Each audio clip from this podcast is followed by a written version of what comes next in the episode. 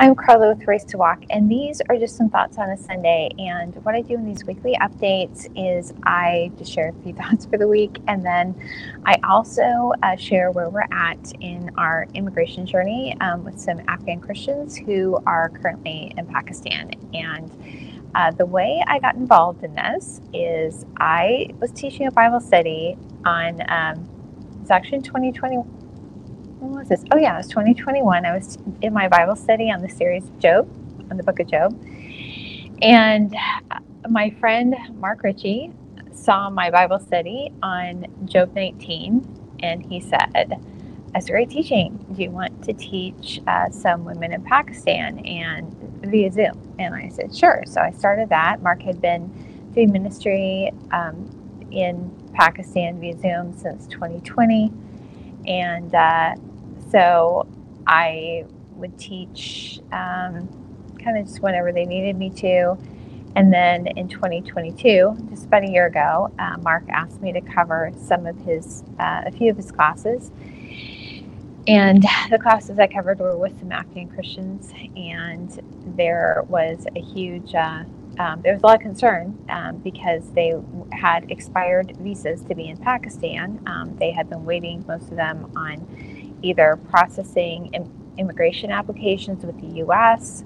for most of them, um, or you know they're just looking for a path out. They all had um, risk uh, with being in Afghanistan because of their previous affiliation with the former republic, and so we were just trying to help them um, work out options. And so uh, part of that was um, having to try to get money to them there, and which was a challenge. And so Mark brought in, connected with his friend Don Shire, who has a ministry, Don Shire Ministries, um, or uh, you can go to that at donshireministries.org.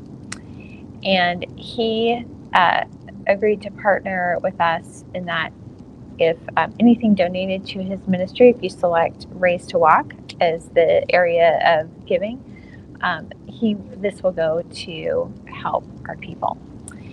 So um, Don is uh, as a 501c3 charity, donations that can be uh, deducted also as a international ministry that's been in operation for years.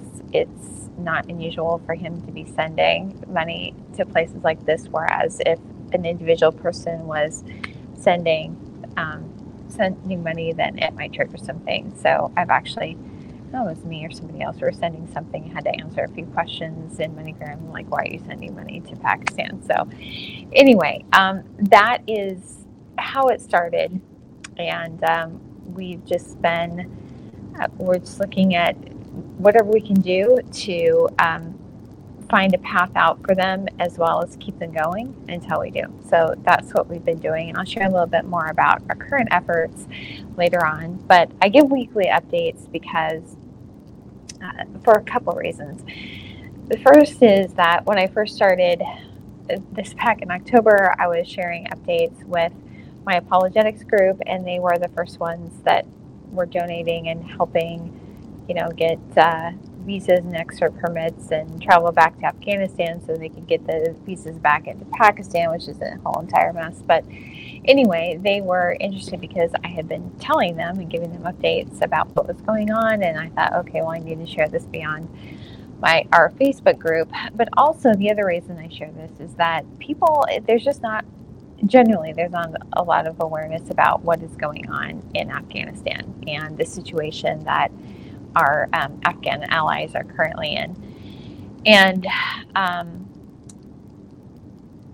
part of that is, I don't know, I guess we have a short attention span, but also you have to look very specifically for that information. And uh, even when Mark and I were trying to find information about like what was going on, it was it was really difficult at first, and so um, it it took some time to build up some um, you know people to follow like on Twitter and uh, sites that had finding those sites that had had the actual current news because uh, U.S. media doesn't really cover it. Um, the only time they really, I think, even mention Afghanistan is to you know, gin up partisanship over like either immigration or the withdrawal or something. I mean, there's really, they don't really share, don't really often share the news to a productive purpose. So, anyway, so that's why I do these weekly updates. And I do um, each week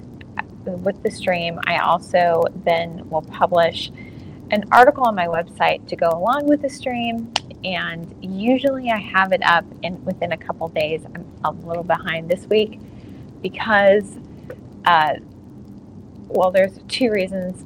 Um, the first is that we are actually, this is actually when we're publishing our next issue of an unexpected journal. It's up on Amazon and other um, uh, online book sites now. You could buy it, it's just not up on our website. We're still learning how to adjust to post Zach being the managing editor. So it's been an adjustment period. But anyway, that's part of the reason also on the one from a couple weeks ago, I'm writing this big long uh, it's more of an essay. I should have separated this out about some of the immigration problems. So anyway, a lot to do, and I added more onto it. But my the topic of today's stream is Black blessings. So last week, the topic of the stream was missed opportunities. This one kind of ties in with it, and so a lot of times we pray for blessings from God, right? Uh, we all want to have blessings rather than curses, even though we don't always act in accordance with what will get us one with get those blessings. But sometimes I think we can we can actually be the block to our blessings. So um, when you think about go back and read the account in the Old Testament of the Exodus and when Moses brought the delivered the Israelites out of Egypt, they wanted to leave because things had been so bad. Things were so bad. They had been oppressed and uh, in Egypt, and it was so horrible that they were willing to go back to a land that you know their ancestors had come from that they did not know because they they had been in Egypt for 400 years. So they didn't remember this place they didn't know it and it was an unfamiliar land to them, even though they had heard these accounts and these stories of it, and that they knew that this was a land that God had promised to Abraham, right? So things are really bad. They see all of these the, these miracles, these the hand of God in the judgments on Egypt, and then God leading them out of Egypt, delivering them from the enemies, they cross the Red Sea. It's just miracle after miracle. And then they get these this manna from heaven. God's providing for them in the wilderness. They get manna from heaven. They get the quail. It's just basically dropping down in front of them. All they have to do is go out and pick it up, right? It's just dropped in their lap. God's leading them very clearly with, like we say, okay, I want to hear God's voice. I want clear direction. And they had a pillar of um, a cloud by day and leading them and a pillar of fire by night. I mean, they had this clear direction, they had the provisions, they had seen the deliverance of God, right? The hand of God delivering them. And then they get to the end of the, they get right to the edge of the promised land, right? They get right there and they're afraid to go in and only Joshua and Caleb are the ones that are willing to go and face the giants. So they're they're afraid because there's giants in the land, even though God has delivered them from the power of uh, the the world power of the time, which is Egypt. They're still afraid to go in there because of they don't they don't think God's big enough to take on, you know, the, the people of the land. And even though they see that it's really good, they don't, they won't go for it. They, they will just, uh, they're afraid. And so they're, that blessing that they were going to have, they, they were just right there, right? This, the Israelites spent 40 years in the wilderness, but that journey probably only took them a couple weeks. They could have been they could have been, you know, in setting up camp, everything, getting ready. God had said, "I'm going to give you houses you didn't build, you know, fields that you didn't that you didn't plant," and they could have had it soon. But when God brought them right to the end, they were like, "We're we're afraid. We don't want to do. We don't." Uh, we actually read this today. It was like uh, people came back and gave a bad report, and the the scouts, most of the scouts, came back and gave a bad report, and they uh, spread fear among the people, and so they were afraid to go in. And so, instead of having that blessing, instead they it turned into a curse because God said, Not one of you that I delivered from Egypt is going to go into the promised land except for Joshua and Caleb because they wanted to go and they were for it, and the rest of the people didn't. So, because they didn't trust God, they had to wander around in the wilderness for 40 years until all of them had died, and it was their children that got the, the promised blessing. Their parents could have gotten it, but they missed out because they they blocked their blessing. They wouldn't receive it. So I'm going to tell the story. I, have told the story a couple, in a couple of other things. Um, I'm not going to like say names. If anybody who's familiar with the story, they already know. And if you don't know, if you're not familiar with the story, then it's who the person is isn't really like specifically relevant. But I mentioned in um, it's actually in my the last Bible study lesson of Job. I talk a little bit about this thing, but I mentioned a couple times that um, I, at one point, helped organize a community event. It was called Picnic on the Park. It was an Easter event held the day before Easter. So these are some pictures. And uh, it started in tw- 2000, I think it was 2003. And it, we had, it just, uh, a friend of mine had an idea for a community egg hunt and she called me and she said, "Hey, I want to do an egg hunt for a Hope Community." I said, "Okay, great." And I know I had no idea what was how to do any of anything. I mean, I was just going there to help. And uh, so we started in 2003. We had probably about 300 people that came, and um, maybe about 12 vendors, and you know, just had some eggs in the park that kids could, you know, have their egg hunt and we had a few few booths. And so by the time we passed it on in 2009, we had um, about 100 vendors and sponsors. I don't even know how many volunteers we had that were helping us with this. I was looking back through some of these pictures. We had a lot of volunteers, a lot of volunteers the day of. And uh, we had 4,000 people that came to that last event in 2000, 2009. Is that right? Yeah, it was 2009. So anyway, after that, the thing is, uh, we when we were starting this event, we were looking at other events in the area, and uh, we there were other events that were free events. You didn't have to pay to get in. And we thought, okay, this is just how you do an event there. We didn't know that uh, there the, the, those events actually ran in the last every year, and that there was a local businessman that funded them. We didn't know that until later. So we kind of got set. We started with this free event, no admission, started up with kind of a bad model. But we did it for six years and it was a great event. It just took a lot of work, a lot of volunteer work to make it happen. And it was unpaid time. And so, what would happen when you have unpaid, uh, when you rely on volunteer effort and there's nobody being paid, then eventually life happens to everybody, you know? And so, uh, that is that is what you're dealing with. You know, it's like how many people can invest the time that uh, needs to be invested um, above and beyond their paid work, right? And that's kind of what we're doing dealing with right now with an unexpected journal. Uh, Zach was our initial managing editor. He put in so much time, and we're learning how to balance that and allocate the things that he used to do. We're still adjusting. His last, he stepped down end of last year. His last issue was March. This is September. We're we're still adjusting.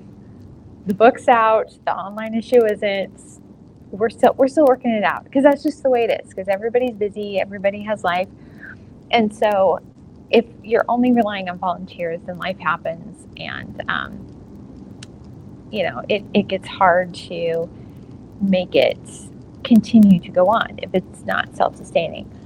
So 2009 I had had it was really intense. Like we had, we would have a ton of volunteers a day up, but it was the pr- preparation ahead of time.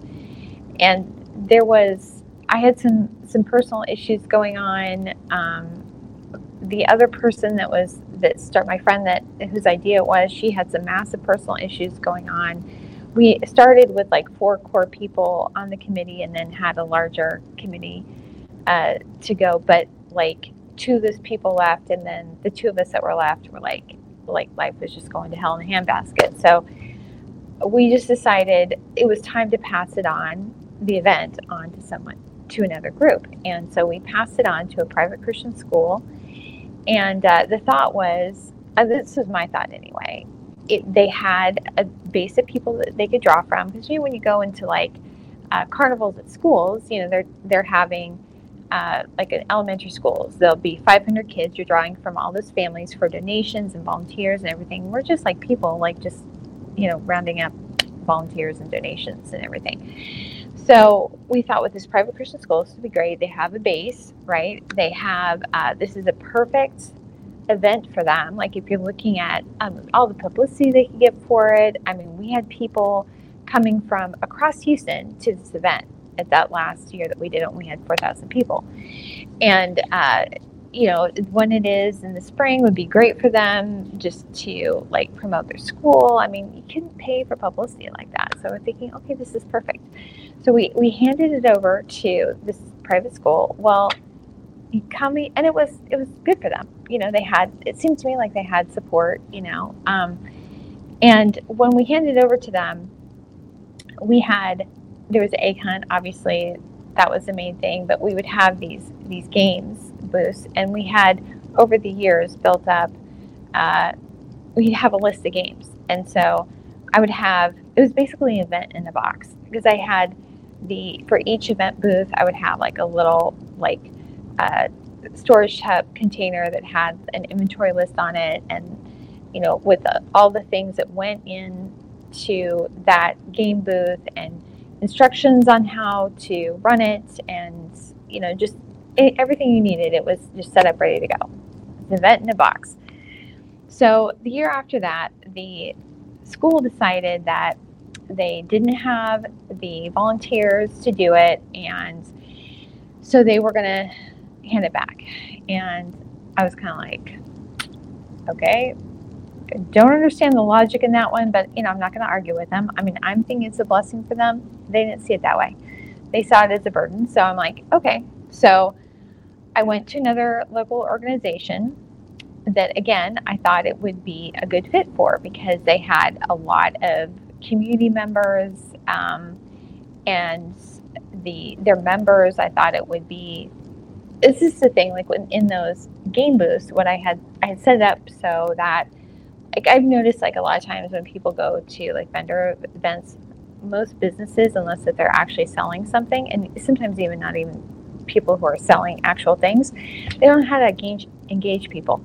And so with these game booths, it was automatically set up that you're it's a draw to get people to your booth, right? So I'm thinking it's I that was the thought. It's like it's a perfect thing for businesses that don't know how to get people to in to talk to them it's a perfect way to get them in to do this. And so this new organization, I'm thinking they had members like this. So I'm thinking this would be great. You know, you can have this event, it can promote the organization. You have members that will do this. And so it was kind of late when the school late not super late, but it was late in the in the prep time of what I would normally be prepping for the event coming up. But they still had some time to do it. I sat down with um, the head of the organization and the secretary, and I said, "Hey, so I just laid it all out, you know, handed over, you know, they, they again got the event the, in the box, had all the instructions. These are all my contacts. These are, these are our vendors. This is a timeline. This is where you promote it. And it's not like they didn't know how to promote things. They know how to promote things. So anyway, I said, if you have any questions, let me know.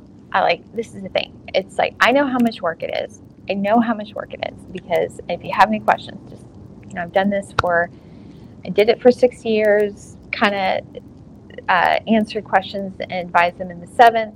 Like, have questions, let, just call me, let me know. So I'm not really, I think I got maybe one email. I'm not really hearing anything then. So that, again, keep in mind, the event is on sat the Saturday before Easter. I get a phone call from somebody who was had signed up to be a vendor because we had a website where they could people could sign up for vendor. I mean, just kind of an automated thing. And she had gone into the office of the organization and said, and was she hadn't heard anything about where she was going to set up. So this is Wednesday, so in just in a few days. Uh, she hadn't heard anything, and so the head of the organization had kind of roped her in to court organizing the vendors. I found out the secretary had quit, and then the head of the organization told her to call me. I was like, okay. And I said, so do they have a street closure permit? Because it's a park surrounded by a, um, a street, and so what we would we would close the street and with that, there's all these other requirements. You have to have, you know, security. This whole thing. The thing is, with the street closure permit, if they don't have it, they don't have it. Because three days before the event, you're not. If you don't already have it, you're not going to be getting one. I just needed an answer to the question, yes or no, because whether you have one or not is going to determine how you would set up, what the event's going to look like, what you can do. She didn't know. So they had, the organization had a meeting Thursday morning. So I thought, okay, I'll just go in and ask him. I'll go in and ask ahead of the event, like the organization, what's going on. So I go in there, sitting there, have the meeting. Afterwards, I go up to him. He blows me off. It's kind of a jackass to me. Basically tells me to leave and go home. I'm like, what? Okay. So then I get a, he calls me and he says they're canceling the event. This is Thursday. I'm ticked because number one, I go in, you know, I again, I had said, you need any, need any help, just tell me. I went in, he's a jackass to me, and I'm thinking, what the heck? And then he calls, super brief, just saying we're canceling it. I'm like, okay. And so at this point, I'm mad. Then I get a phone call from this guy who he was the one. I don't have a picture. Do I have a picture? yeah he was the one that would bring all our like inflatables and like the uh, had he had an event rental company.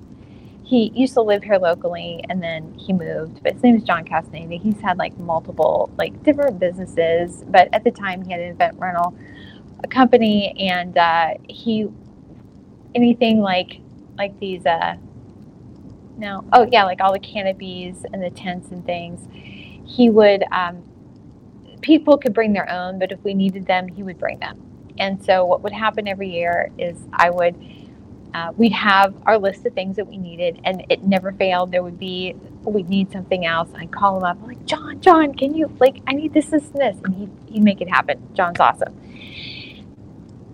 I still call him sometimes when I need, need things. So anyway, he calls me, and I'm just, I'm riled up.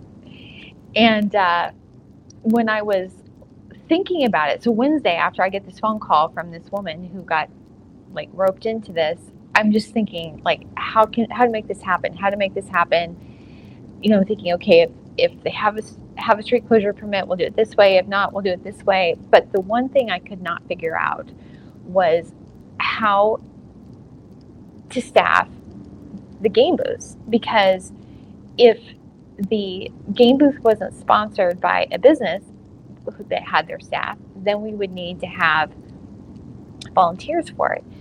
And when we did it, we had one person that would spend a couple months getting volunteers for all the positions. Like I would say, these are the booths.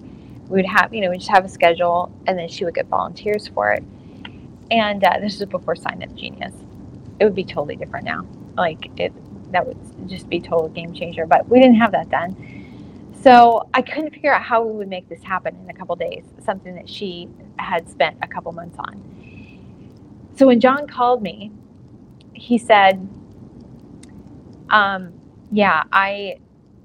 He said, "I said, I said, well, the event's been canceled." He said, "Well, you know, I just, I just called the head of the organization, and he hadn't even called John to let him know that the event was canceled. But he said, I just called because I was just thinking maybe he needs some help. And he was going to offer to bring some staff to help with the event. And I was like, oh my goodness. That was the one thing. That was the one thing I can figure out, and it was right there. So, this is the thing. I I know another part of the story, like this this person, this head of the event. It was like it was this major debacle because this event had been going on at this point for this was the eighth year and it was always at the same time. It was always the day before Easter, and it had become a family tradition for a lot of people. The day of the event, I actually left town because I'm like, I'm not being anywhere near this. My phone was ringing all day long. I'm like, what happened? What happened? What's going on? Where's the event? I talked to somebody afterwards, and he said that there were, you know, he has a business in the area around this park. He said there were kids in their Easter dresses with their with their Easter baskets crying because there was no Easter egg hunt. It was just horrible, and I was. It was just it was a major major debacle. But the thing is, I know that uh, this person had actually talked to another friend of mine going into it. I don't know the whole backstory behind why it turned into such a mess why like nobody was helping in this whole organization. But he had talked to someone that i know about it and they had prayed about it. And looking back i'm thinking you know all of the pieces were there. It may not have been the same as when we had done it in the past but they could have had the event. Everything was there. Had all the game booths John was bringing the inflatables. They had eggs. I can't remember, like tens of thousands of eggs. They had them. They had eggs, and they even had uh, they even had volunteers. It, I was reading. There's all this is, is total drama. All this discussion on local message boards, and there were multiple people that said, "Oh yeah, I'd already planned on helping. I was planning on coming in." I mean, he had volunteers there. There was there was advertising like on the local cable station. It was like I, I don't even know what happened. I, I don't know. But it was like everything was there. It could have happened.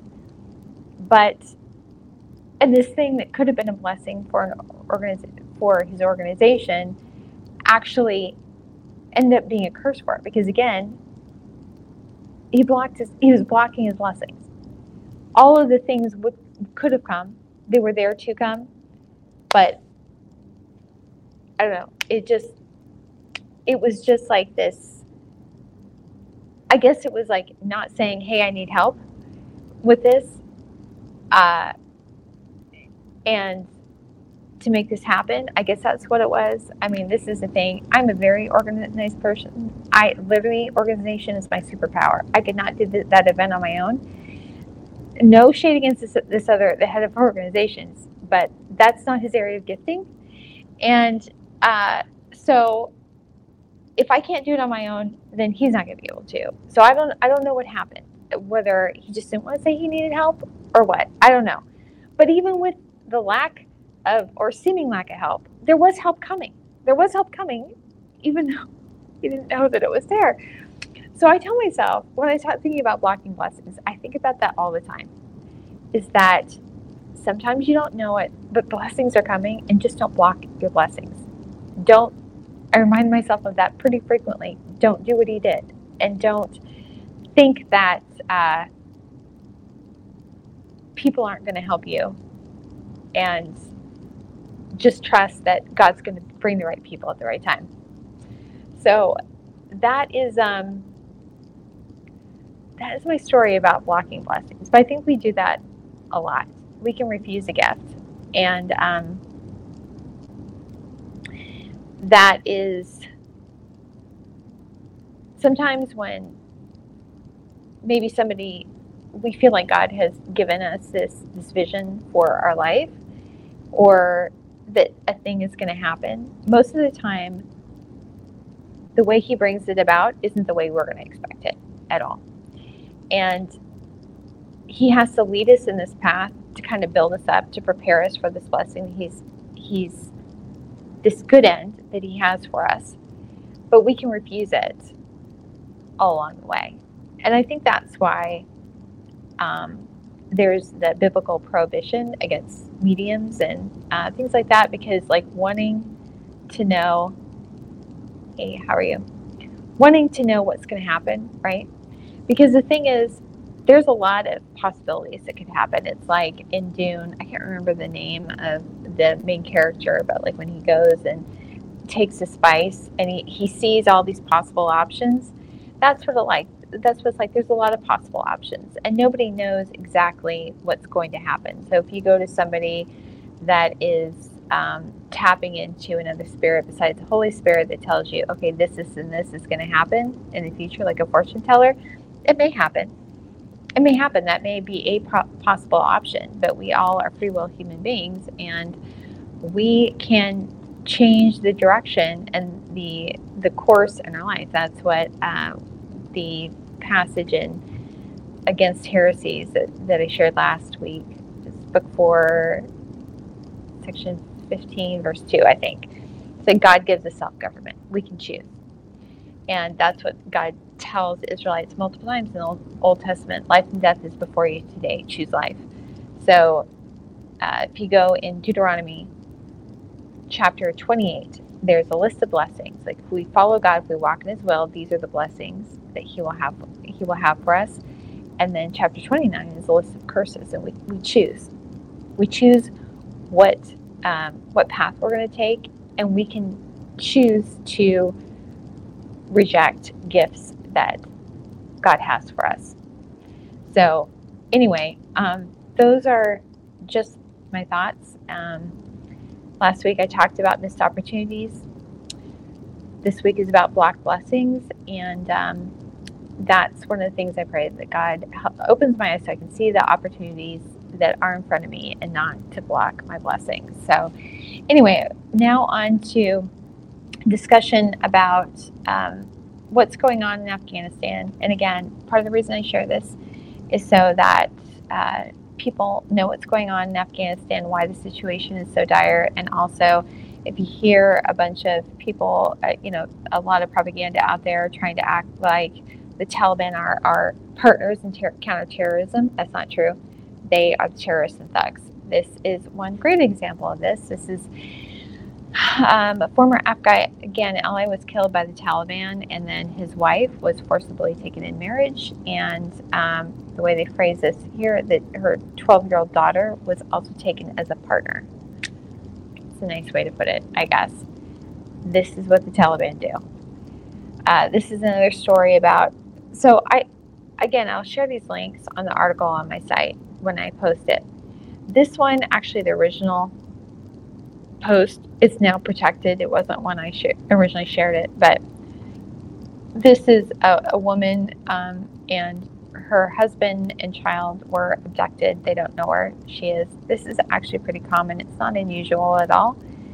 Um, they, you know, the Taliban will just uh, take people and arrest them, and their family won't even know where they're at.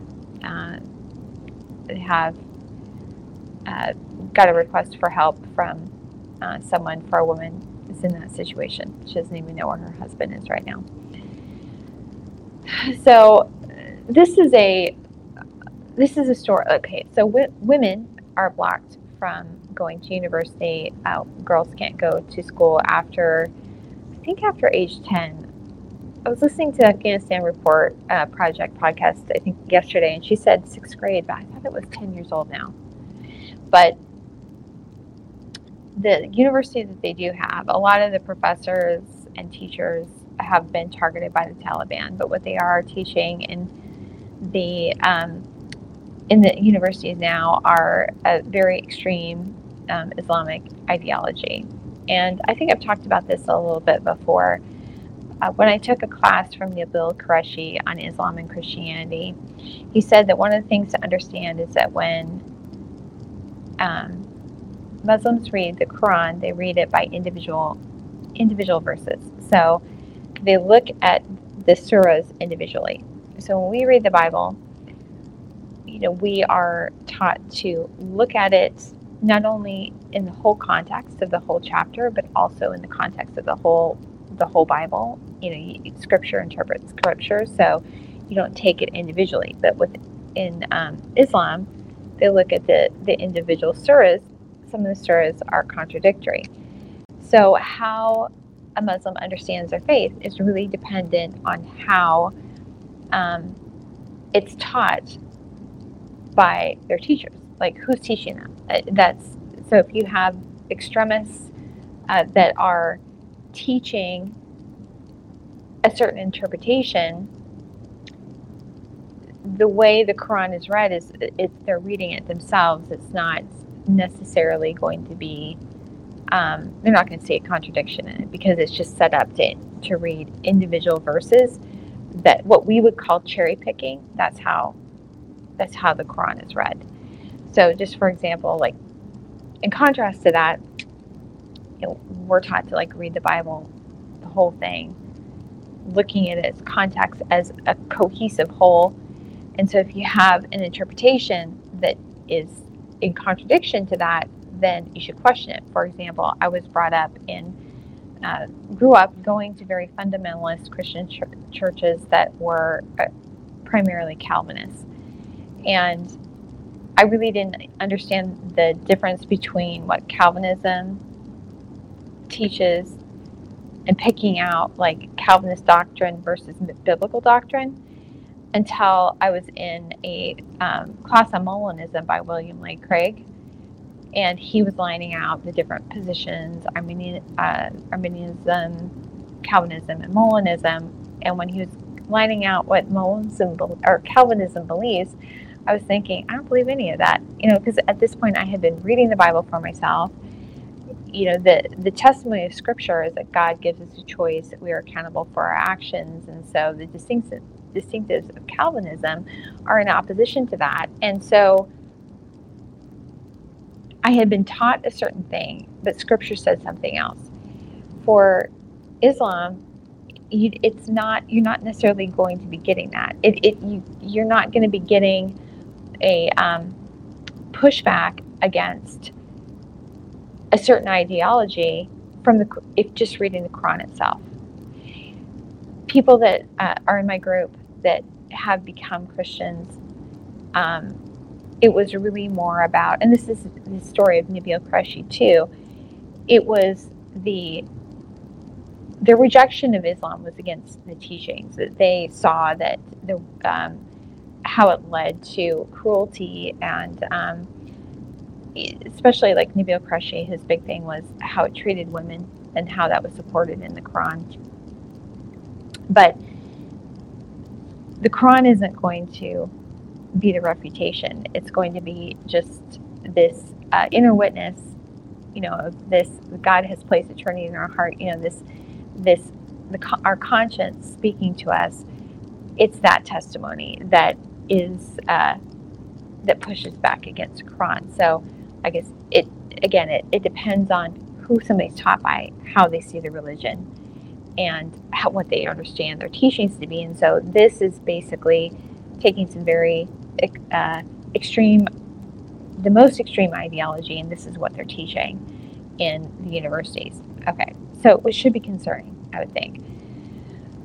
Um, this is somebody made a comment uh, that this is just a comment about the whole thing about Christian national, the rise of Christian nationalism in the U.S. Is that most of the people that are really pushing it are are young and poorly educated, which is basically a description of the Taliban members because they most of them have not had the rank and file of the Taliban have not had an education, and uh, so they're threatened by people who do. so they're that's why they resort to you know just they're still thugs. They're still terrorists and thugs. Even though the taliban has control of afghanistan they're still operating like terrorists because that's all they know how to do. Um, so this is an, another um, uh, tweet about the how uh, partisan um, and how much partiality the Taliban show. And uh, this is very true. The Taliban are Pashtun, they're also Sunni. So they, I wish I had, uh, I don't have a copy of this, but there was a tweet that was shared that they're actually doing checkpoints in streets in, I think it was in Kabul, um, making people like recite prayers. That's actually like not unusual. Um, when some of our people had to go back to Afghanistan last year to get new visas to come into Pakistan, that was what one of them said. They had to, uh, you know, Taliban will stop them and make them recite prayers. This is just what they do. So if someone, if they don't know the right prayers, then they might be beaten. Um, but also, if they're a minority or not Pashtun, they're also discriminated against. And uh, this is not only true in Afghanistan. I've also read articles about like, you know, if we don't, you don't understand that in Western countries that the intense uh, tribalism that among Afghans, there is a lot of prejudice. And so, if you have a Pashtun uh, in charge overseeing a Hazara um, immigration file or asking them for feedback about some documents that Hazara is submitting, it's very likely that they're going to be negative. So that's kind of one thing to remember. But one of the things that we've been doing in our Bible studies with the Afghans, so when we do these studies, we compare. I will read the passage and I'll say, okay, well, how does this compare with Islam? Know, we can. How are things are the same? How are things different? And so, partiality is built into Islam. You know, and it's very. You know, this is how it plays out with Taliban, and they're basically. You know, it's a theocracy. But this is in opposition to the Bible uh, this is 1 Timothy 5.21. I solemnly charge you in the presence of God and of Christ Jesus and of his chosen angels to maintain these principles without bias, doing nothing in a spirit of partiality. Another verse, Leviticus 19.15. You shall do no injustice in judgment. You shall not be partial to the poor nor defer to the great, but you are to judge your neighbor fairly. So everybody is supposed to be treated the same. And this is Deuteronomy chapter 10, verse 17 For the Lord your God is the God of gods and the Lord of lords, the great, mighty, and awesome, awe inspiring God, showing no partiality and taking no bribes. So this is God says you don't show favorites. You don't. You're not. Should not be partial. This is one of the articles about um, that was shared about just the uh, dire health crisis in Afghanistan. Um, the medical needs are really every need is very severe in Afghanistan. We're giving them millions of dollars to the Tal- Taliban. I've like $40 million every two weeks. I don't know. But we're propping them up, and the, the money is not going to the people. So, this is just one example of how severe the situation, the health situation is there. And um, it's just that the you know women have a and uh, have a very high maternal mortality rate. It's just off the charts, and things are just getting worse. They're not getting better. I have this a little bit out of order, but um, so this was a somebody making a post about the fact that there have been there's been an increase in um, opium going into being confiscated, being going into neighboring countries. I think I have an article uh, a little bit later.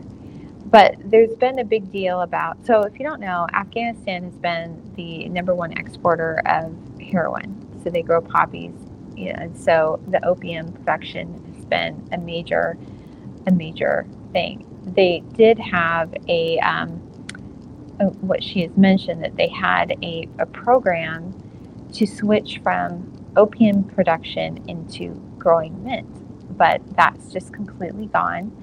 And uh, it's just any and all progress has been basically eliminated. They also have a very severe water shortage. That's a whole other issue. I'm not going to get into that, but it's just really uh, not good.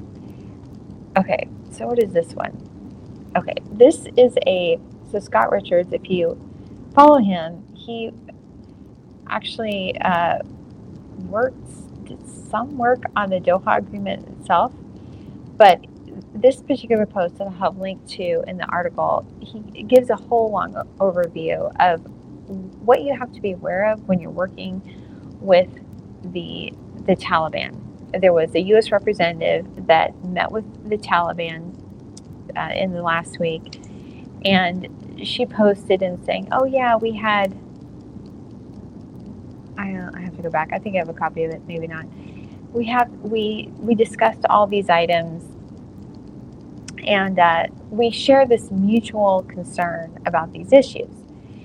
And this excerpt from his explanation of things you need to know when you're dealing with the Taliban. So we discuss concepts like social uh, cohesion, but it is nuanced. But this is nuanced, and they're uh, they're used. They've used these words but do not understand the nuance of it. It requires creating belief in government and society by means of delivery and not by means of coercion, where people invest themselves in the country in a shared manner. So, the point of his entire post is that they will, you will think you have agreement with them. You think you they will be coming to agreement with you, but they don't even understand what you they mean, what you mean. They, they, it's just a completely foreign concept to them.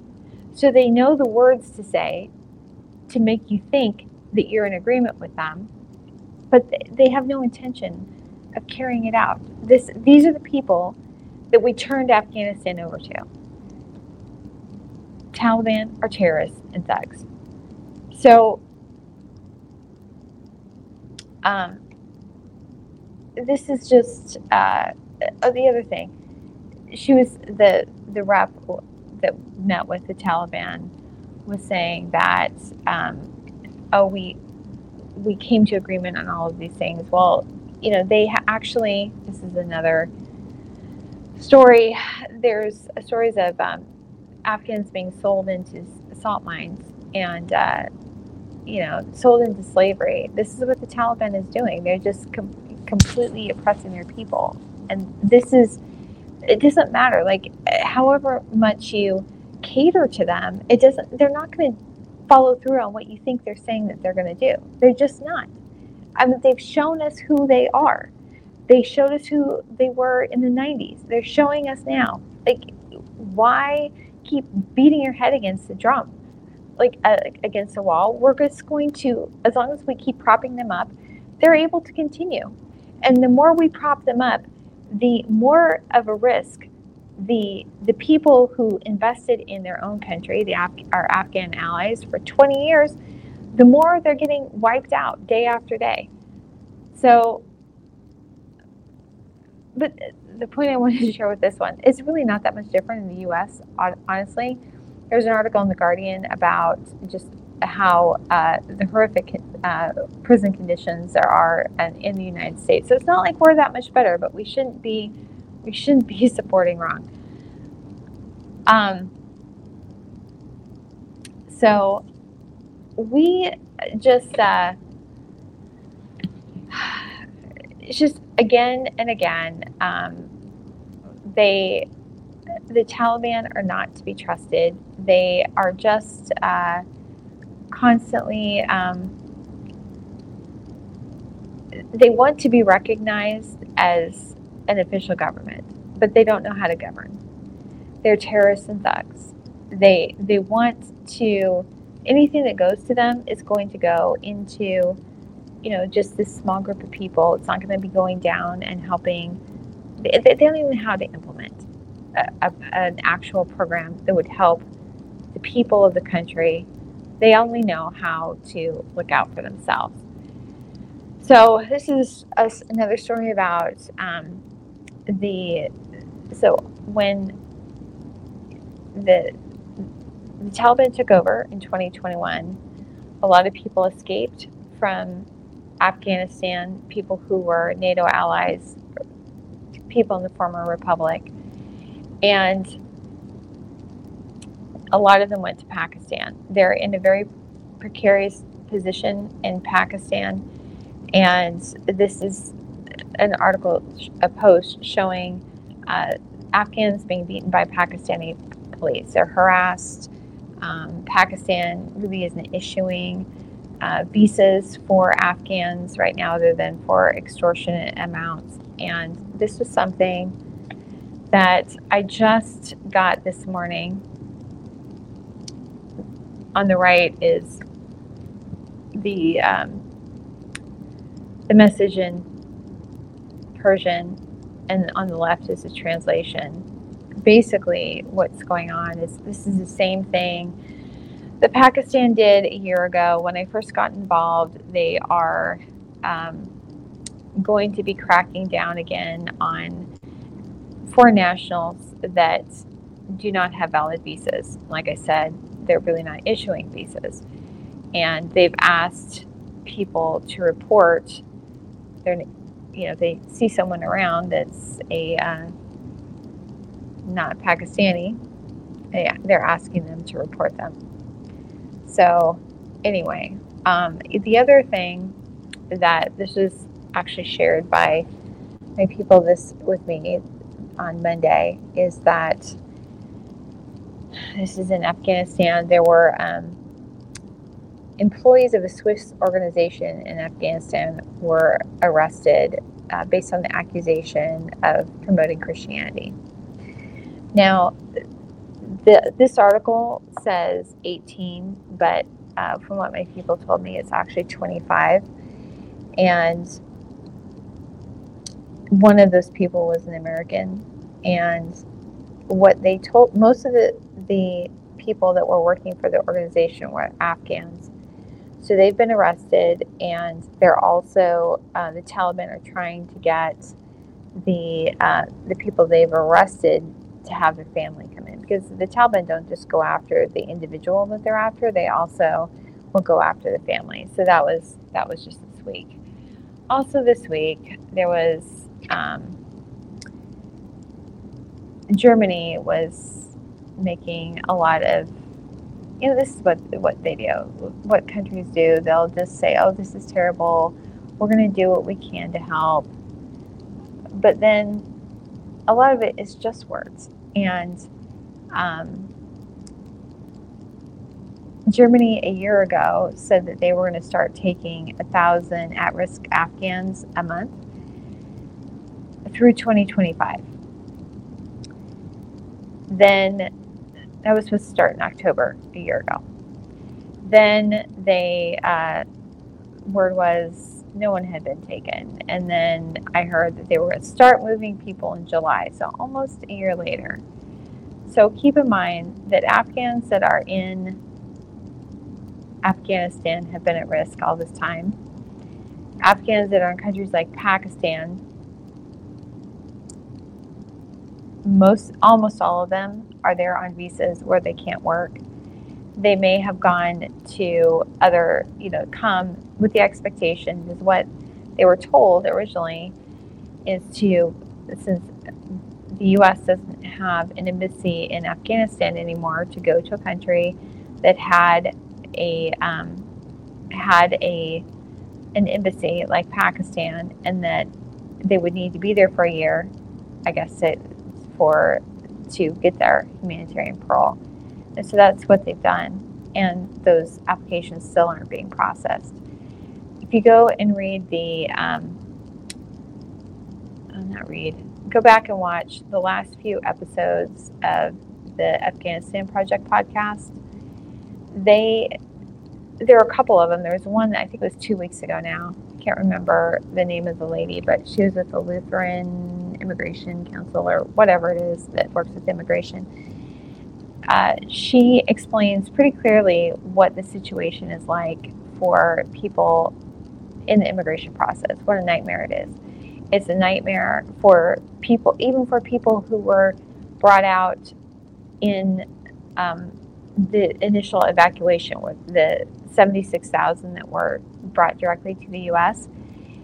Even those people are in a predicament because our asylum it just got them here, right? So they and then they have to apply for immigration through another path.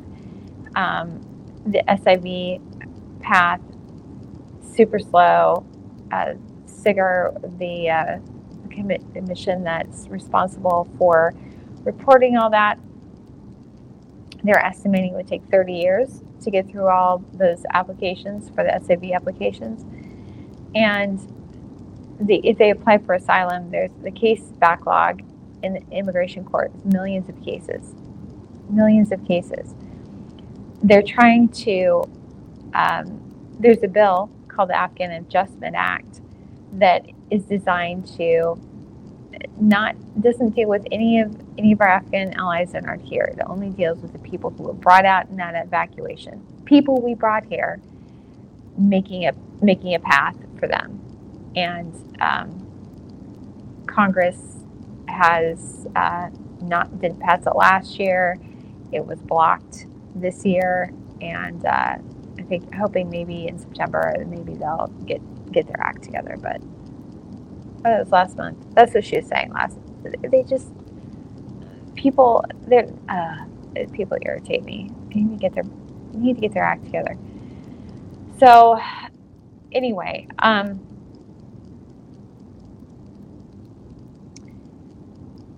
I just, uh, this is another story that about the Afghans that are in limbo that are waiting for applications to be processed. And um, it's just, I don't know, if people were concerned about uh, actually getting things done, they would just do it. But people just like, I don't know, Hey Cliff, how are you? Hopefully, yeah. Actually, I do have some. So Cliff said things are getting better. Praise Yahweh. Yeah. So here's the thing. I do have some good news for this week. So, uh, my good news for the week is um, one of the the kids that I've been reading with each week, Afghan kids in Pakistan, uh, have a friend um,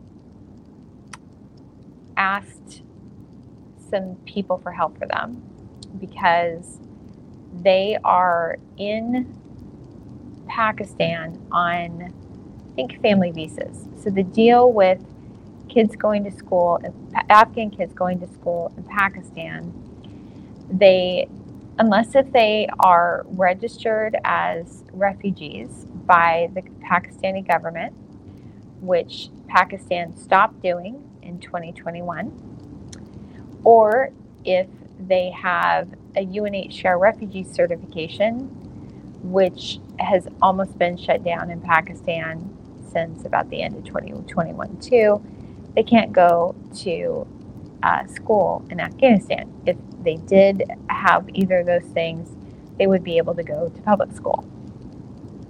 Problem, second problem is that Pakistani schools in general are this is the reason I bring this up. Pakistani schools in general are really bad. They don't invest uh, very much into public education as a country, so the public schools are really bad.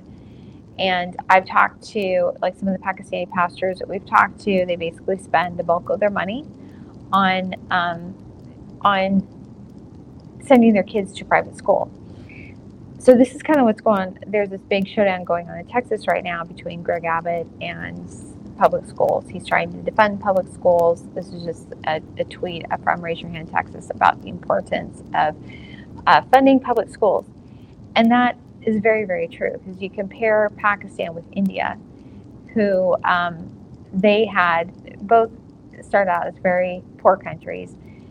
Pakistan has been focused more mainly on um, you know, supporting terrorism and backing terrorists, where India has been investing in their people. I don't have this article up right now, but um, there's I've read some articles that project India to be a major uh, world economic leader within the next decade because they've spent the last decade investing in their people and education. So Pakistan had the opportunity, but what you see in, in Pakistan is what Greg Abbott wants to do in Texas to basically defund or have minimal funding for public education and so that people have to go and rely on um, private schools. So the, our, the kids that um, had some tuition funded by friends of a friend so they can go to a private school in Afga- in Pakistan. They've been out of school for four years, and so that was our big excitement for this week. Um, and I am excited about it. It's just there's so many other uh, there's so many other needs, and um, just I guess I remember to thank God for every blessing that comes in. But I was talking to the lady that that got the donors, and I said, "What does it feel like to change somebody's life?" Because it really, she really is. It's a really, really big deal, and um, I'm really, really grateful to the people that uh, are willing to invest in some kids halfway across the world. And so we just need to find some more. But um, I what's really sad is to see how bad things are there and to see like here in Texas they're basically wanting to recreate recreate Pakistan here in Texas. It's just it's kind of crazy, but um, you know the the thing about education is public education is really the thing that's made America great. It is the thing that's a great level, leveler. That was one of the things that, you know, if you go back and read about Victorian England or, you know, even earlier, it was only the wealthy that had really had an education, right?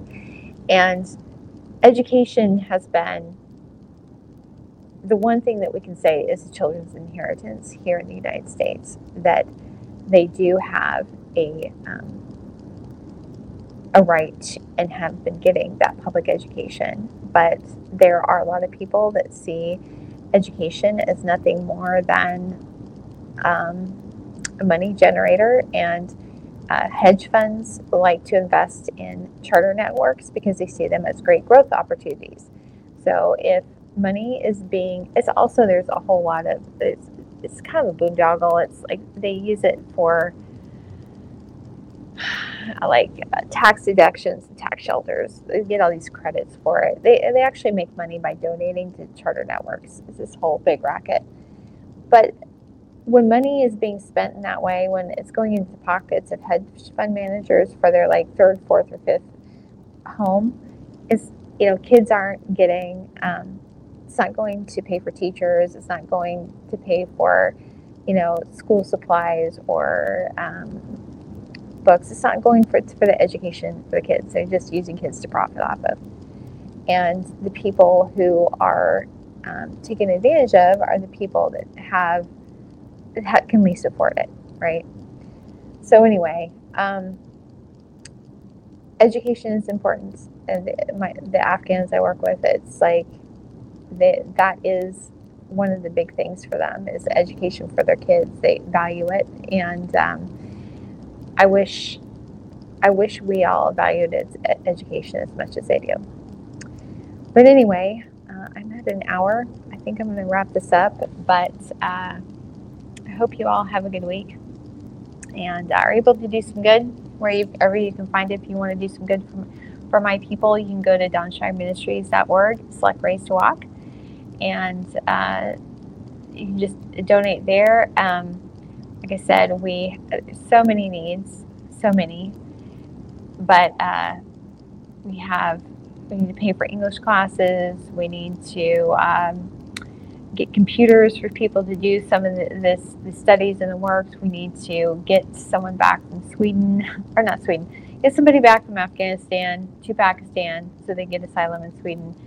Uh, we need to get passports for kids and babies, a lot of needs. So if you'd like to help some of my people, you can go to donsharministries.org and uh, select Race Walk. But anyway, I hope you guys have a great week coming up, and I'll talk to you next time you